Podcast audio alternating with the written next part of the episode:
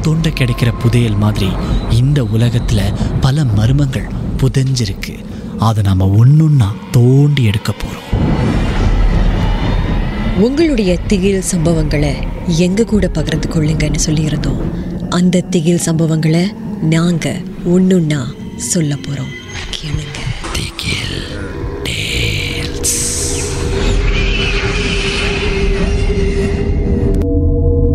என் பேர் ஜனார்தன் என்னுடைய ரொம்ப நெருங்கிய நண்பருடைய பேர் ராஜேஷ்.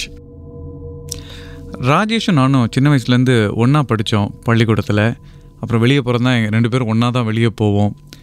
திடீர்னு ஒரு நாள் எங்கள் ரெண்டு பேருக்கும் அவ்வளவா நெருக்கமான ஒரு நண்பர்னு சொல்ல முடியாது ஒரு நண்பர். எனக்கு அழைச்சிட்டு இந்த நண்பருடைய மனைவி பேர் ராஜி. என்னதான் அவ்வளோவா நெருக்கமாக இல்லாமல் இருந்தாலும் கூட அவர் வீட்டுக்கு போகிறது வரதெல்லாம் இருந்தது எங்களுக்கு அந்த பழக்கம்லாம் இருந்தது. ஆக இந்த நண்பரை அழைச்சிட்டு என்கிட்ட சொன்னார் திடீர்னு ஒரு அழைப்பு விடுத்துட்டு பத்தட்டமாக பேசினார். இவர் அழைச்சிட்டு ஜனார்தன் வீட்டில் பிரச்சனைப்பா நான் வீட்டுக்கு போயிட்டுருக்கிறேன். ராஜி இறந்துட்டாப்பா அப்படின்னு சொல்லி அழ ஆரம்பிச்சிட்டாரு. எனக்கு பக்கு பக்கு பக்குன்னு என்ன நல்லா தானே இருந்தா ராஜி? அதாவது இந்த நண்பருடைய மனைவி பேர் ராஜி நல்லா தானே இருந்தாங்க? அப்படின்னு சொல்லி நான் அவர்கிட்ட கேட்குறேன் என்னப்பா ஆச்சு? என்ன ஆச்சு? என்ன ஆச்சு? என்ன ஆச்சுன்னு கேட்கும்போது என்னென்ன சொல்ல முடியல அப்படின்னு சொன்னார். சொன் சரி ஓகே நான் வரேன் வீட்டுக்கு வரேன். என்ன செய்ய முடியும்? நம்ம போய் பார்க்க தான் முடியும். அவருக்கு ஆறுதலாக இருக்குமேன்னு சொல்லிட்டு வீட்டுக்கு உடனடியாக போனேன். போகும்போது அவங்க வீடு வந்து ஒரு கூட்டுரிமை வீடுனால கீழே வந்து நீங்கள் அந்த கால் பண்ணிட்டு தான் மேலே போக முடியும். நானும் வந்து அந்த யூனிட் நம்பர் டயல் பண்ணிவிட்டு கேட்டேன். மேலே வந்து கணேஷ் இருக்காரான்னு. மேலே வாங்க அப்படின்னு ஒரு பெண் குரல் கேட்டுச்சு. அவங்களோட உதவியாளராக இருப்பாங்க அப்படின்னு நினச்சேன் நான். வீட்டில் பணி செய்கிறவங்கன்னு கடைசியில் மேலே போனேன். மேலே போனதோட கதவை திறந்தது யாருன்னு பார்த்தீங்கன்னா வீடு இருட்டாக இருந்தது. கதவை திறந்தது கணேஷோட மனைவி ராஜி. கணேஷ் எனக்கு அழைக்கும்போது என்ன சொன்னான் ராஜி இறந்துட்டாப்பா தான் சொன்னான் நான் ராஜியை பார்த்து கேட்குறேன் ராஜி இப்போ தான் அவன் எனக்கு கால் பண்ணான் கணேஷ். எனக்கு அழைச்சிட்டு ஏதோ ஒரு தகவல் சொன்னான் எனக்கு என்ன சரியாக காதில் விடலை அண்ணா உள்ளே வாங்கண்ணே அப்படின்னு சொல்லி கூப்பிடுறாங்க. கூப்பிட்ட உடனே போய் நான் உட்காடுறேன் வீட்டில் சரி அவன் எங்கே? கணேஷ் எங்கே? அப்படின்னு கேட்கும்போது கணேஷ் வந்து வந்துக்கிட்டு இருக்கிறாரு. அண்ணா உங்களுக்கு விஷயம் தெரியாதா? அப்படின்னு கேட்டாங்க.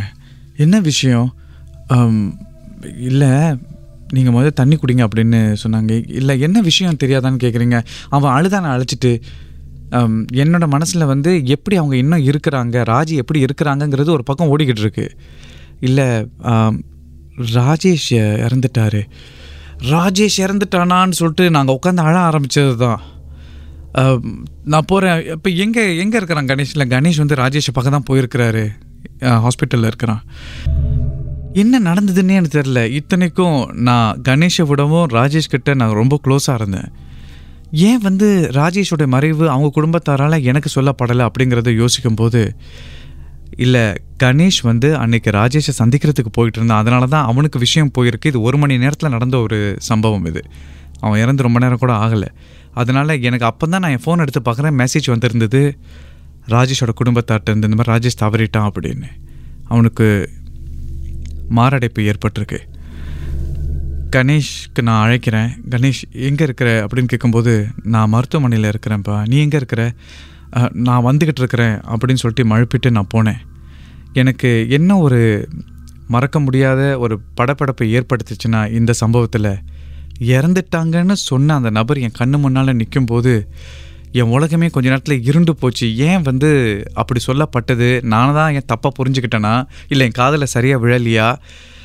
எனக்கு பல எண்ணங்கள் ஓடுது. அப்போ கூட என்னோட படபடப்பு நிற்கலை ஆக நான் ராஜிட்ட சொன்னேன். தயவுசெய்து தப்பாக எடுத்துக்காதீங்க. நான் இங்கே வந்தது வந்து கணேஷ் இருப்பாருன்னு சொல்லி தான் வேறு எதுக்கும் இல்லைன்னு சொல்லிட்டு சமாளிச்சுட்டு வெளியாயிட்டேன். அந்த படபடப்பு எனக்கு இன்றைக்கும் இருக்குது